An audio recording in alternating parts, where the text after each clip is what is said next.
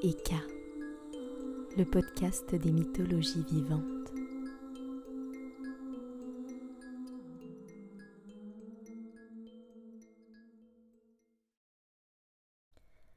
Bonjour, je suis très heureuse de m'inviter aujourd'hui dans vos oreilles. Mon nom est Bettina et nous voici ensemble pour cet épisode 0 de Eka. Eka, c'est un voyage au cours duquel je vous propose d'arpenter avec moi les chemins des mythologies. Je suis comédienne et mon ambition est de vous offrir une version vivante et artistique des mythes.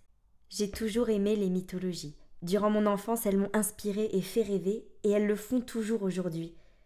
Ce sont ces rêves et ces inspirations que je veux partager avec vous, non pas en adoptant le point de vue d'une historienne ou d'une mythologue, mais bien celui d'une artiste, grâce aux contes, à la musique, à l'interprétation.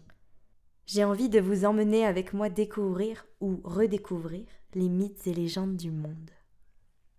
Un mot sur la façon dont je crée chaque épisode. Quand j'ai choisi le mythe sur lequel je travaille, je commence par lire énormément. Mais pas que. Mon travail se base sur des écrits divers de toute époque, de tout genre, allant des pièces de théâtre antique aux écrits universitaires contemporains.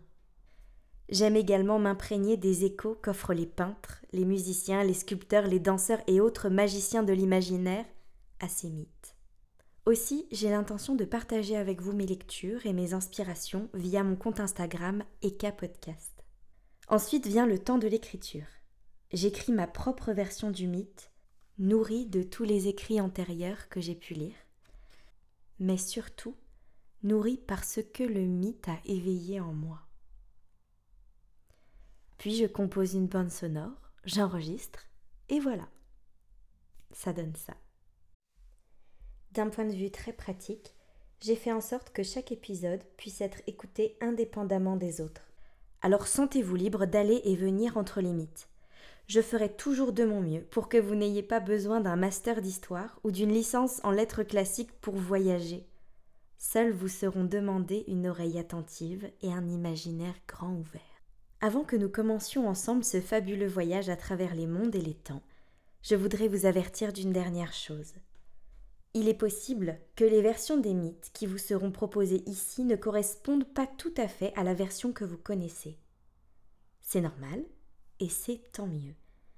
Les mythologies sont vivantes. D'abord, elles ne sont pas toutes basées sur un unique texte fondateur, et les chroniqueurs qui nous les ont transmises sont parfois séparés par des milliers d'années.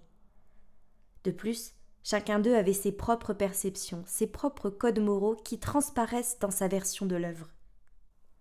Parfois, au sein d'une même époque, une mythologie connaît des variantes d'une région à l'autre, d'une ville à l'autre.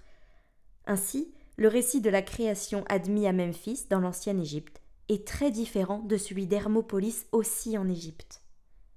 Les mythes connaissent des évolutions au fil du temps, ils sont bien souvent transmis de manière orale, ce qui induit des déformations, des adaptations, bref de la vie. Alors si vous parvenez à ouvrir vos imaginaires aux versions que je vous conterai de ces mythes, j'espère vous offrir de merveilleux voyages aux côtés des dieux, des déesses, des créatures merveilleuses et des héros. Merci beaucoup pour votre écoute. Je vous donne rendez-vous très vite pour le premier épisode d'Eka, en espérant qu'il soit le début d'une longue série. À très bientôt.